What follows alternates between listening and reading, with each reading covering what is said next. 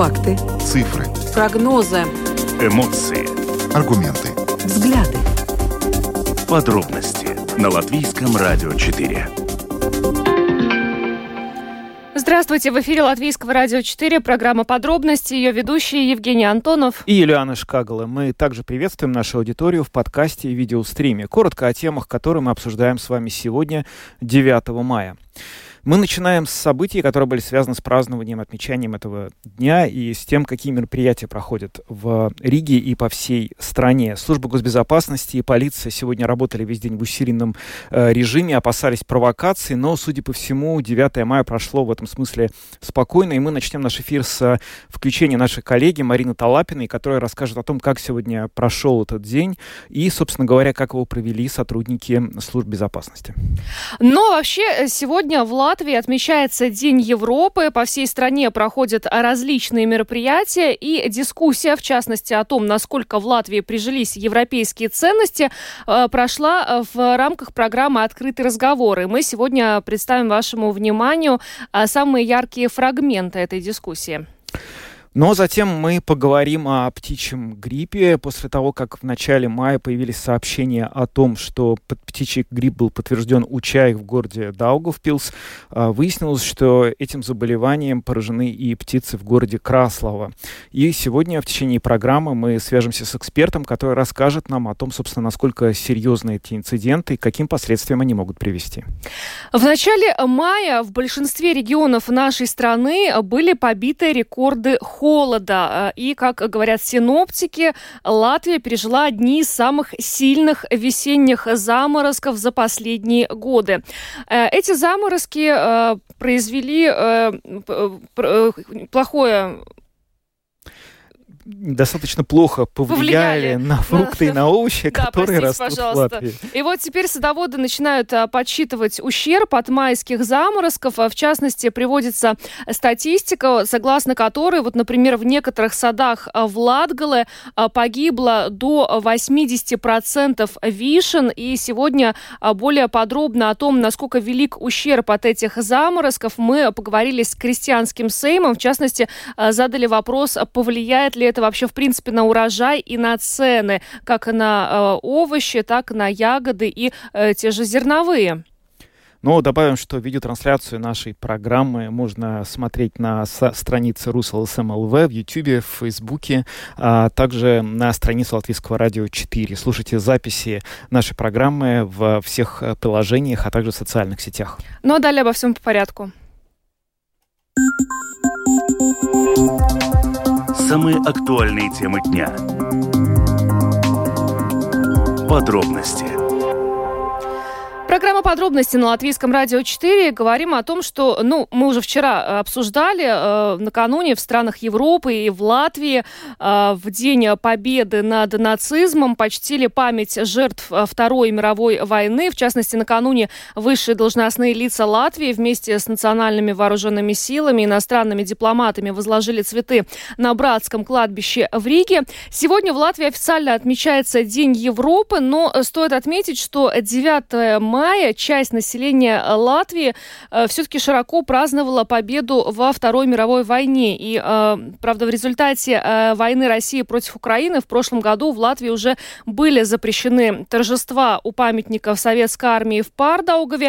Э, во второй половине года памятник снесли, ну а в этом э, году э, Сейм в срочном порядке принял закон, запрещающий проведение антигосударственных мероприятий 9 мая. Но и все-таки полиция опасалась провокации, поэтому сегодня э, и полиция, и служба госбезопасности работают в усиленном режиме. Впрочем, пока, э, к счастью, стоит отметить, что э, день проходит без существенных инцидентов. Да, было несколько сообщений о задержании с утра. Задержали 4 или 6 человек. Сейчас мы все эти детали более подробно узнаем у нашей коллеги Марины Талапиной, которая с нами на прямой видеосвязи. Марина, привет. Здравствуйте, студия. Здравствуйте, уважаемые слушатели. Действительно, сегодня э, достаточно много полиции дежурит, э, и особенно это касается Парка Победы. Но, тем не менее, сегодня в столице Латвии достаточно тихий и спокойный день. Место, где раньше стоял памятник, э, обнесено забором. и дополнительно специальным барьером, за который заходить нельзя. И уже переехав каменный мост, начинается объезд. Везде по периметру дежурят полицейские патрули, которые контролируют движение и ситуацию. И к Парку Победы сегодня не только нельзя подъезжать, но и э, просто прогуливаться тоже не рекомендуется. Там достаточно тихо, э, проезд разрешен только общественному транспорту. Конечно, кто-то, наверное, может задаться вопросом, почему э, Парк Победы э, не переименовали, несмотря на все события прошлого года. На самом деле Парк Победы начали создавать еще в 1909 году, и название ему дали в 1923 году, ровно сто лет назад, к четвертой годовщине победы над войсками Бермонта. А, парк был переименован Площадь Победы, и именно там а, проводили самые ожесточенные бои за свободу Латвии в те годы. И там же а, потом уже проводились военные парады, и в том числе в 1938 году там проводилась праздник э, песни. Я сейчас нахожусь, как вы можете видеть, около памятника свободы, э, которому приурочена прямо здесь непосредственно выставка. Ее тоже можно видеть. Э, можно увидеть фотографии, и э, сделанные в 1935 году. И э, здесь же нашей латвийской Милды можно увидеть выложенный цветами желтыми и синими флаг Украины. А на фотографиях выставки запечатлены памятные события, которые проводились здесь, около памятника Свободы. Это и парад в честь открытия памятника в 1935 году, и Латвийский путь, э, когда люди пришли сюда, и митинг во главе с э, председателем Народного фронта Дайнисом Ивансом, и День памяти депортации 25 марта, когда люди приходили, возлагали сюда цветы. Также здесь есть фотография, сделанная в прошлом году. Здесь есть фотография, сделанная 25 января 1991 года, когда провожали погибших на баррикадах. Также открытие праздника песни и танца 2018 года, День Лачплесиса 11 ноября, 4 мая, День провозглашения независимости Латвии. И на одной из фотографий запечатлен День памяти легионеров 16 марта, который, как известно, коалиционные партии отказались признавать Днем памяти латвийских воинов. Ну, а у дома конгрессов, где мне также э, довелось сегодня побывать, э, достаточно все спокойно. Везде тоже дежурит полиция, впрочем, как всегда. И погода хорошая, люди прогуливаются, фонтаны, цветы, красивые клумбы, зелень. Мирное небо над головой. Ну, в общем-то, все спокойно. Э, да, вот, Марина, ты э, э, как раз и назвала три места, где дежурит сегодня полиция. Это парк в Пардаугове, это посольство России, памятник Пушкина, там тоже, кстати, дежурит э, полиция, там все спокойно, но вот сообщают СМИ, что жители Латвии сегодня все-таки несут цветы к мемориалам и местам захоронений советских солдат, это закон не запрещает, но вообще в целом на тех местах, где ты была, э, никаких провокаций, инцидентов э, не наблюдалось. Как известно, были провокации ночью, инциденты, которые были пресечены, но в течение дня все было достаточно спокойно. А цветов на могилах погибших солдат действительно много. Ну что ж, Марина, спасибо большое за репортаж. Марина Талапина, журналист Латвийского радио 4, была с нами на прямой а, видеосвязи от а, памятника Свободы, где, кстати, открыта выставка фотографий а, исторических событий нашей страны. Можно всем желающим прийти посмотреть. Марина, спасибо. А, ну что ж, а мы а, тем временем а, продолжаем говорить. Но сегодня, как мы уже вначале отметили, в Латвии отмечается День Европы. И сегодня дискуссия о европейских ценностях прошла в программе «Открытый разговор». В программе «Открытый разговор» встретились э, латвийский политик-правозащитник э, Борис Целевич и ректор Латвийской художественной акаде... христианской академии Скайдриты Гутманы. Ну, на самом деле, э, что вообще они обсуждали? Основная тема была в том, что вот что вообще такое европейские ценности. Это был первый вопрос. И второй вопрос, насколько они, собственно, можно сказать, что прижились в Латвии. Потому что, ну, Латвия национальное государство, и насколько, собственно, вот эта вот идеология, она совместимо с теми ценностями, которые официально э, провозглашает и распространяет э, Европейский Союз. Все это сегодня в ходе достаточно такой горячей дискуссии вот они э, дебатировали, и мы предлагаем вам послушать некоторые наиболее яркие фрагменты из этой дискуссии.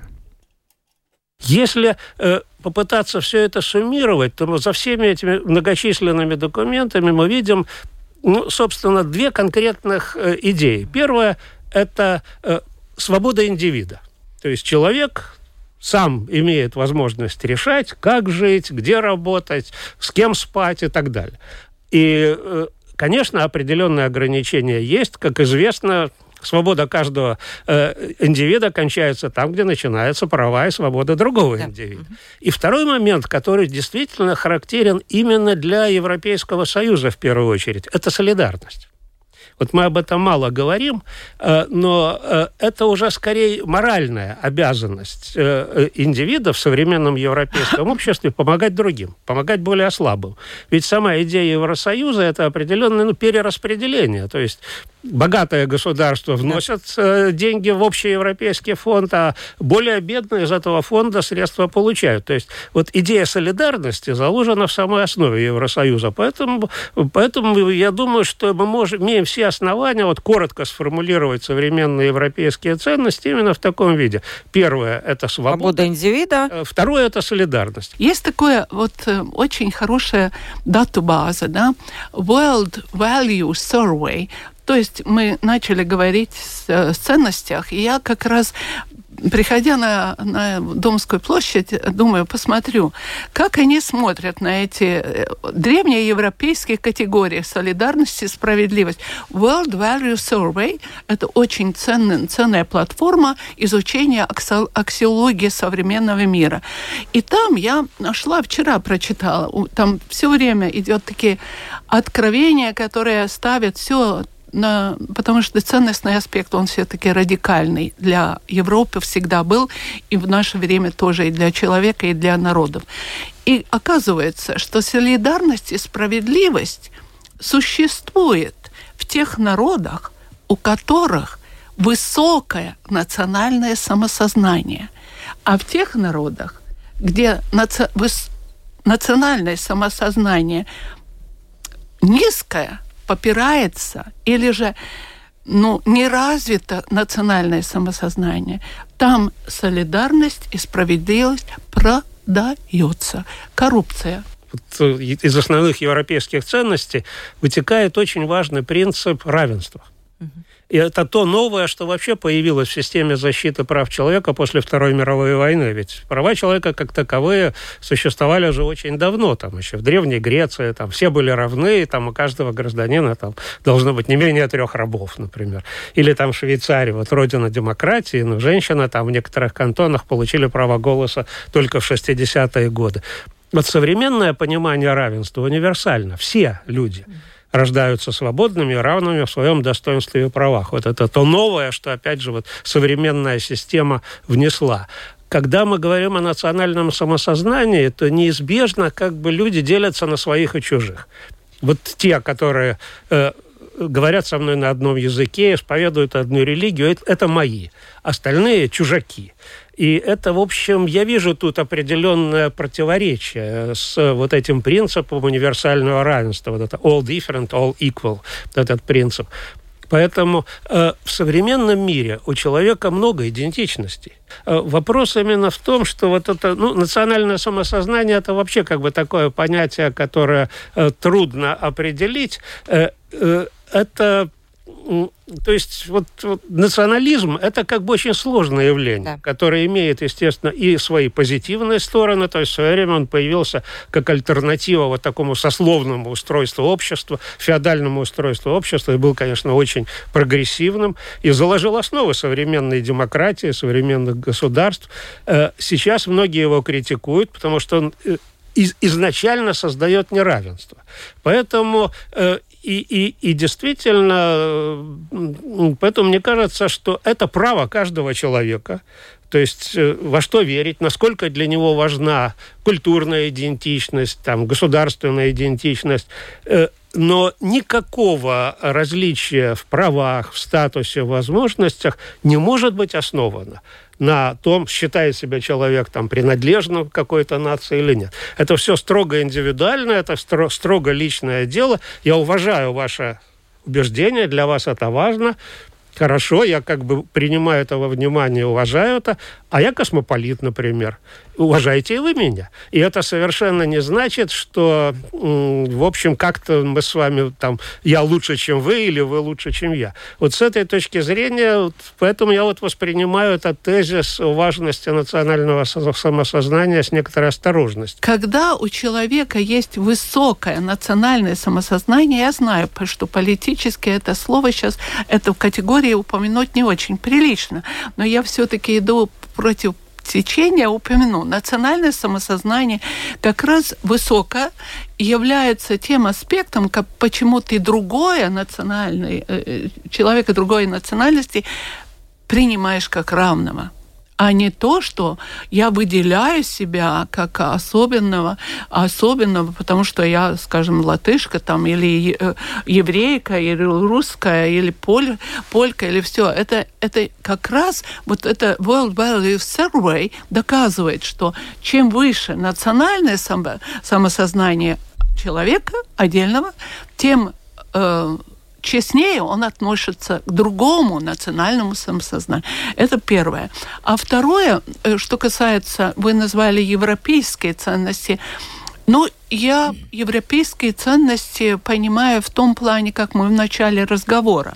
А если мы говорим о том, как нам принять вот все эти декларации, то я думаю, что мы живем э, в такой ситуации, где две параллельные, э, стоят две системы. Традиционные ценности, традиционные, спокон веков, развивающиеся индоевропейские ценности. И, с другой стороны, ценности самовыражения человека, отдельных личностей самовыражения. И вот э, некоторый конфликт возникает, когда человек э, свои, свое самовыражение хочет доказать как нужное для всех. Для всех. Это ставит э, нас в определенную дискуссию. И я считаю, что дискуссии всегда это очень хорошо, и что люди имеют разный взгляд на это, это тоже хорошо, потому что европейские ценности это все-таки те ценности, которые основываются на Евангелии. Это был фрагмент программы «Открытый разговор», который сегодня прошел на в эфире Латвийского радио 4. В эфире этой программы выступили латвийский политик, правозащитник а, Борис Целевич, а также ректор Латвийской христианской академии Скайдрит и Гутман. И они обсуждали европейские ценности, потому что сегодня отмечается День Европы, и насколько эти ценности, в общем-то, прижились в Латвии, насколько они стали составной частью жизни нашей страны. Ну а теперь мы переместимся в Латгале, где обнаружен птичий грипп уже в нескольких городах. Более подробно эту ситуацию сейчас обсудим. Латвийское радио 4. Подробности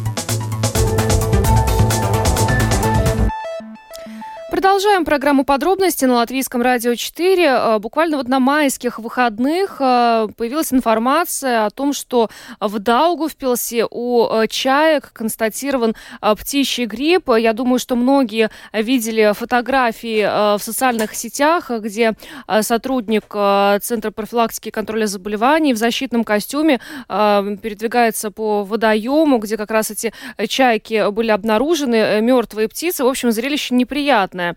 А после этого были распространены предупреждения о том, что не нужно ходить в это место. Вот это, это конкретно в Даугавпилс, это пруд в районе Даугавпилской эспланады. Кроме того, были рекомендации для владельцев домашних птиц как раз для того, чтобы снизить риски. Но вот накануне стало известно, что мертвые птицы обнаружены и в Краслове. В частности, продовольственно-ветеринарная служба получила информацию от орнитологов о не менее чем 200 погибших чайках на острове в Даугаве в городе Краслова. Насколько все это серьезно? Мы это сейчас обсудим с орнитологом Латвийского музея природы Дмитрием Бойко, который с нами на прямой телефонной связи. Дмитрий, здравствуйте. Здравствуйте. Расскажите, пожалуйста, про эту вспышку птичьего гриппа. Вообще, на самом деле, с чем она может быть связана и насколько а, серьезны возможные последствия этой вспышки? Да, надо сказать, что в принципе прошлый год, да и позапрошлый, и вообще в Европейском Союзе с 2006 года птичий грипп, э, как такой год, да, но в принципе, ну, орнитологи к этому были готовы, потому что и в Литве в прошлом году были вспышки именно в таких вот гнездящихся популяций, и также у того же вида озерные чайки, и крачки болеют, и многие другие птицы, да. Надо сказать, что у нас пока, ну вот в прошлом году на зимовке в Риге шесть лебедей, э, ну, так сказать, умерло и доказано, что от птичьего гриппа, да, но другие лебеди, опять же, не заразились, и в Риге много людей, которые подкармливают лебедей, тоже никто не заразился, так что бояться не надо. Ну а что касается Красловой, Даугавпилса, то там, скорее всего, э, снизится популяция именно гнездящихся озерных чаек, да, потому что если этот э, птичий грипп, скажем, только в этом сезоне, это будет хорошо. Если он повторится, скажем, в следующем году, еще через год, то ясно, что погибают гнездящиеся птицы, которые ну, не смогут насиживать, погибнут яйца либо птенцы, да, и поэтому, ну, если нет молодых птиц, которые могут вернуться, то тогда популяции вот именно в этих местах, э, ну, численность снизится, да. Но посмотрим, как будет в других местах Латвии, будут ли такие же вспышки, не знаю, на Бабицком озере, на Лубанском озере, в Риге в той же, да, где тоже озерные чайки гнездятся. Так что это сложно прогнозировать, э, как, что и когда. Но хочу сказать, да, если люди видят несколько мертвых птиц, э, особенно водоплавающих, будь то чайки, крачки, лебеди, да, ну тогда, конечно, надо сообщать не орнитологам, в службу ну, ветеринарного контроля, ТВД, да, ну, так сокращенно. И, конечно, у них есть телефон, э, как говорится, доверия. Да. звонил, когда мертвых лебедей нашел, да. И, в принципе, там на автоответчик оставляешь информацию, только надо по возможности точно э, ну, если это где-то вне города, ну, какой, может, хутор вблизи или какая-то дорога, да, ну, сказать это, и, в принципе, довольно оперативно приезжают, забирают и делают анализ. Ну вот конкретно в Краслове и Даугавпилсе э, птичий грипп э, подтвержден у чаек. Могут ли чайки заразить э, птичьим гриппом других птиц, которые обитают где-то в непосредственной близости от них? То есть не может ли это все перерасти в некую эпидемию птичьего гриппа?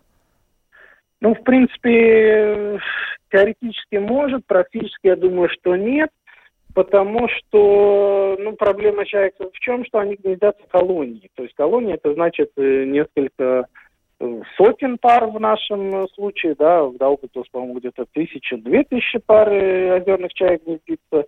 В Краславе тоже там, не помню сколько, но тоже до тысячи, наверное, не доходит, но сотни пар, да, то есть если одна птица больная, ну, они все там вместе защищают гнезда и так далее – то ясно, что там связь есть, и поэтому другие заражаются. Но надо сказать, что ну, не будет, что сто процентов все погибнут, потому что это как ну, с нашим человеческим гриппом, да, у кого-то иммунная система получше, тот не заболеет, у кого-то похуже, тот заразится, да.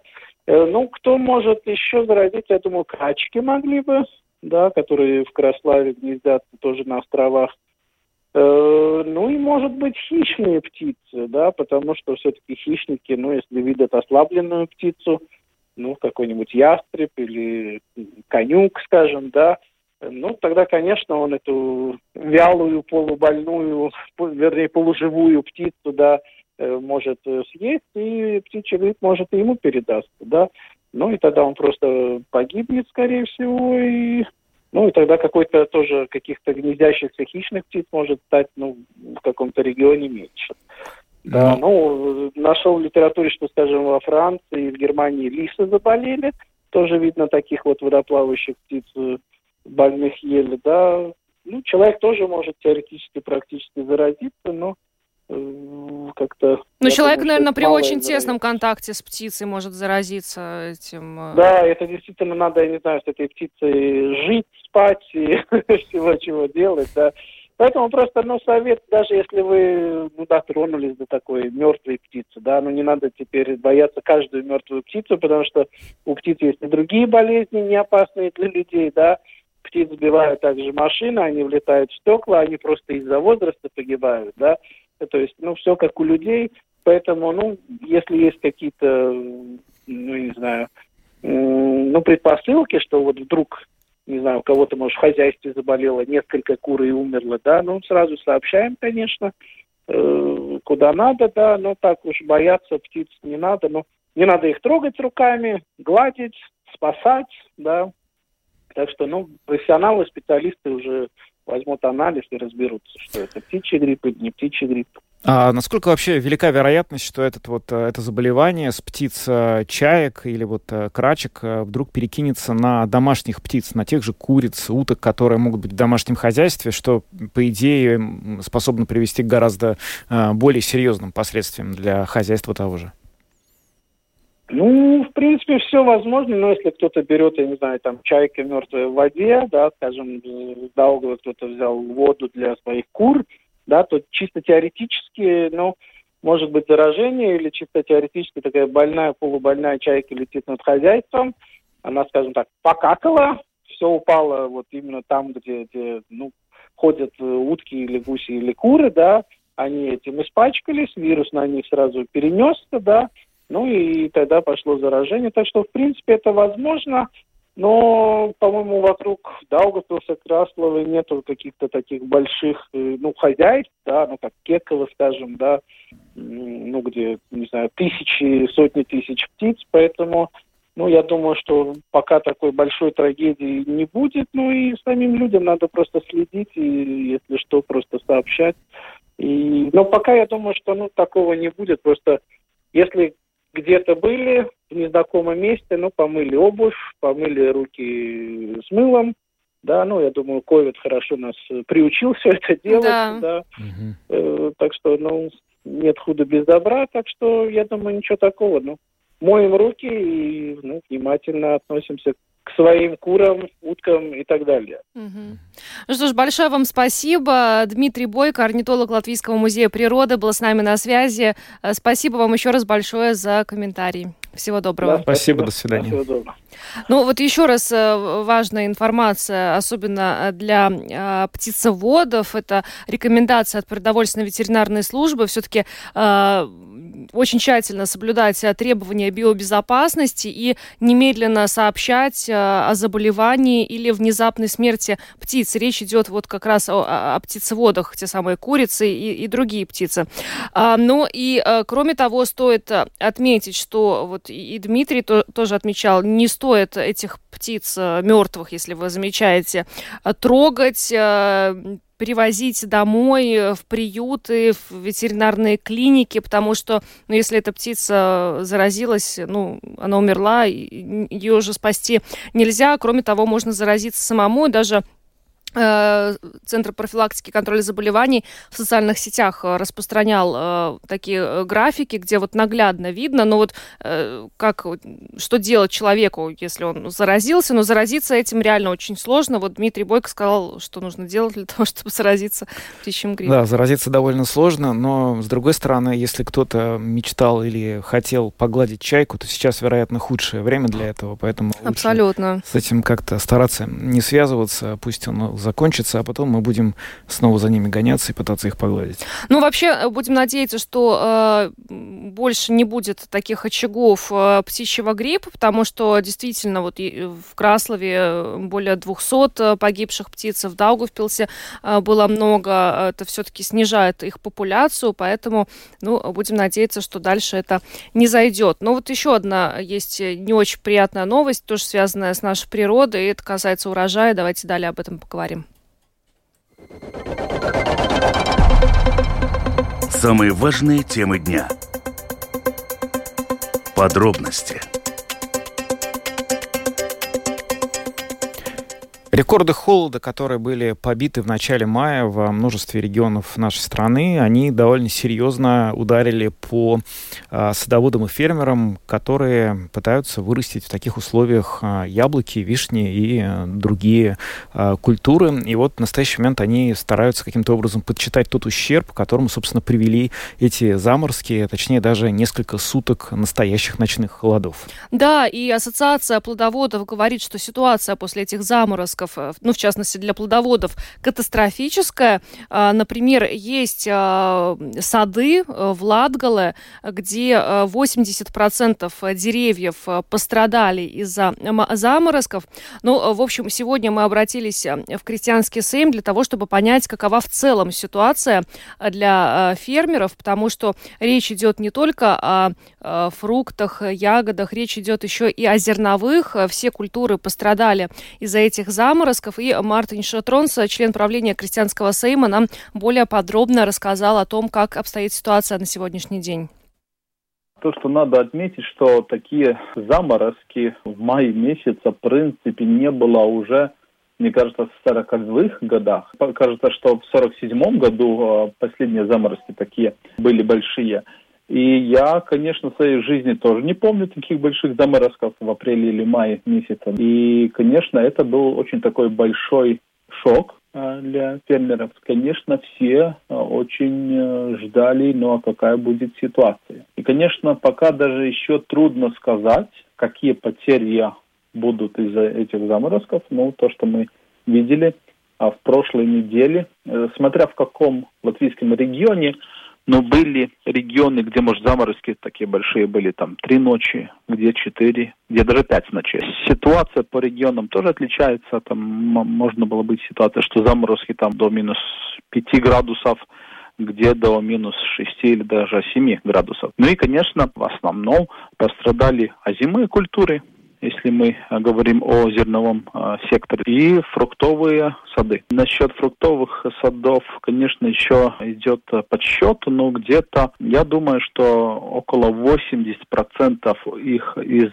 хозяйств Латвии пострадали. Конечно, мы не можем сказать, что весь урожай погиб, но я думаю, что это будет очень большое влияние на урожайность. Кто-то из экспертов уже говорил, что, может, мы уже на данный момент потеряли половину из потенциального урожая. И, ну, еще ведется подсчитание информации. Ну, я думаю, что да, очень много хозяйств, которые занимаются фруктовыми деревьями, производят яблоки или всякие ягоды, они пострадали. Конечно, плохо то, что нету. Мне кажется, что в этом году не было возможности застраховать, скажем так, да, фруктовые сады.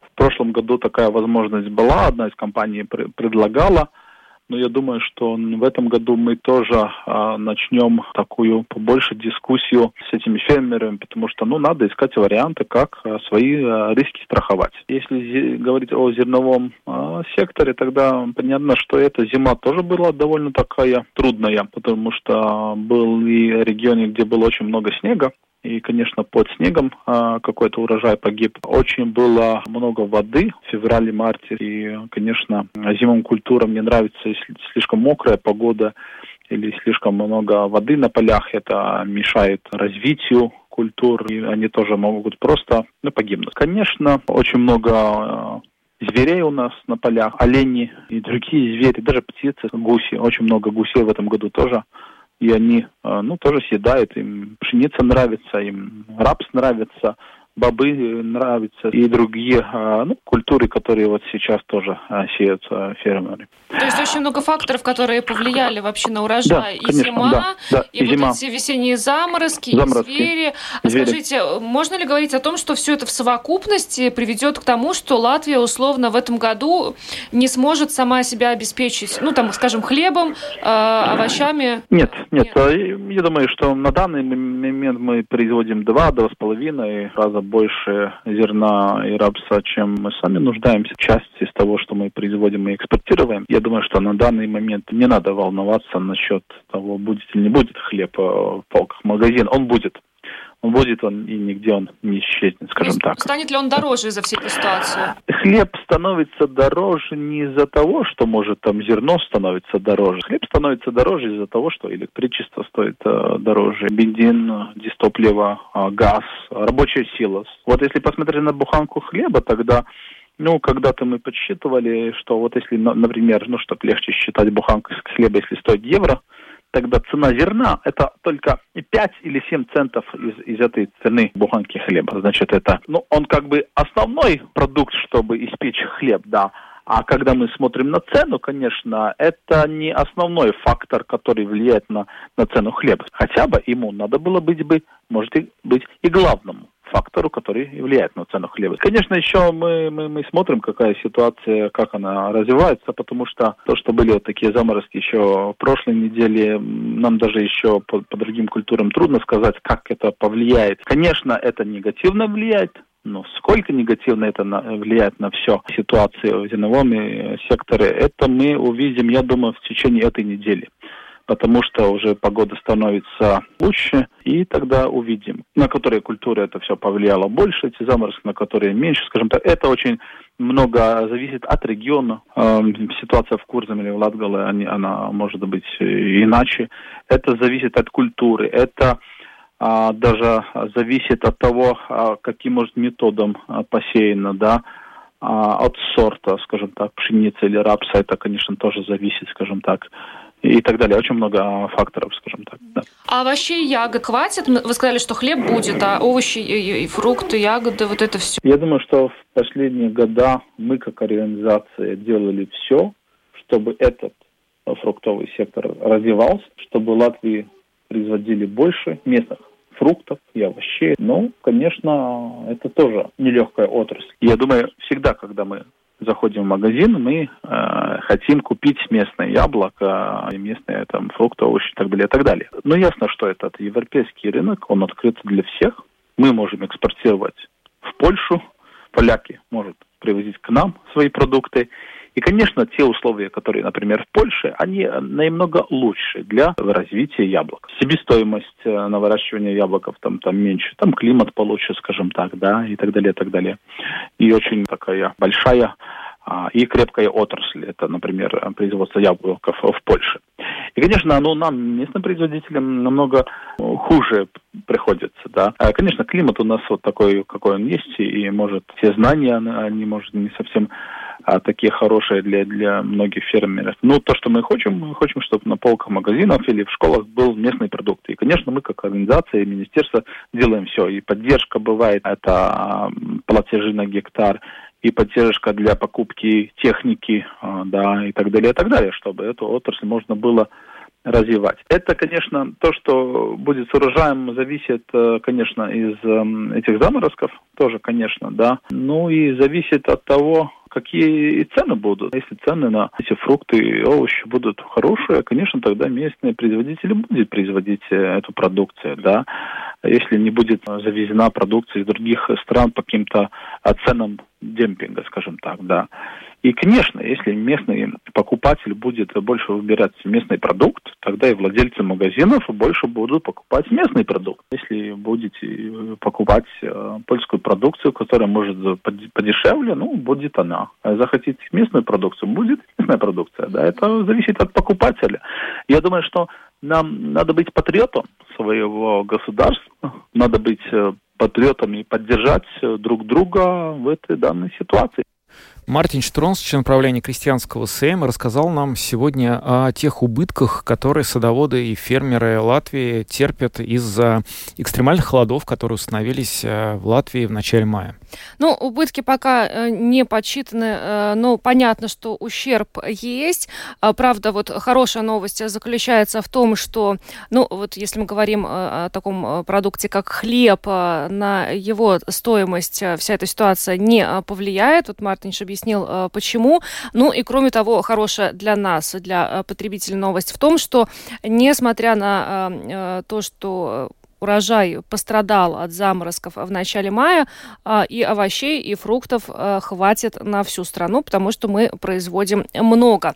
Но вот что касается страхования, вот Мартин Штронс считает, что нужно искать варианты, как страховать риски все-таки для а, фермеров. Он также сказал, что еще одна вот такая негативная э, ситуация связана с тем, что э, при прежнем министре земледелия э, были снижены субсидии на страхование страхования. Ну а вот э, глава ассоциации э, плодоводов э, Мара Рудзата э, говорила, что э, сейчас э, вот эти вот э, плодовые деревья, они не застрахованы, потому что страховщики э, преда- э, предлагают их застраховать уже только после того, как эти деревья зацветут. А, вот. Ну и э, такая ситуация образовалась. Но, кстати, завтра в программе «Домская площадь» будет интервью с главой ассоциации Э, плодоводов, и с ней можете э, более подробно вот послушать о том, какой ущерб, э, собственно, из-за этих заморозков возник для садоводов как раз-таки. Будем следить за этой темой. Ну а пока на этом мы завершаем программу подробностей. Ее для вас сегодня провели Юлиана Шкагала.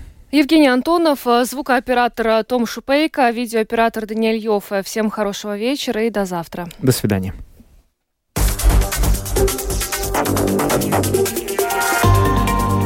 Латвийское радио 4. Подробности по будням.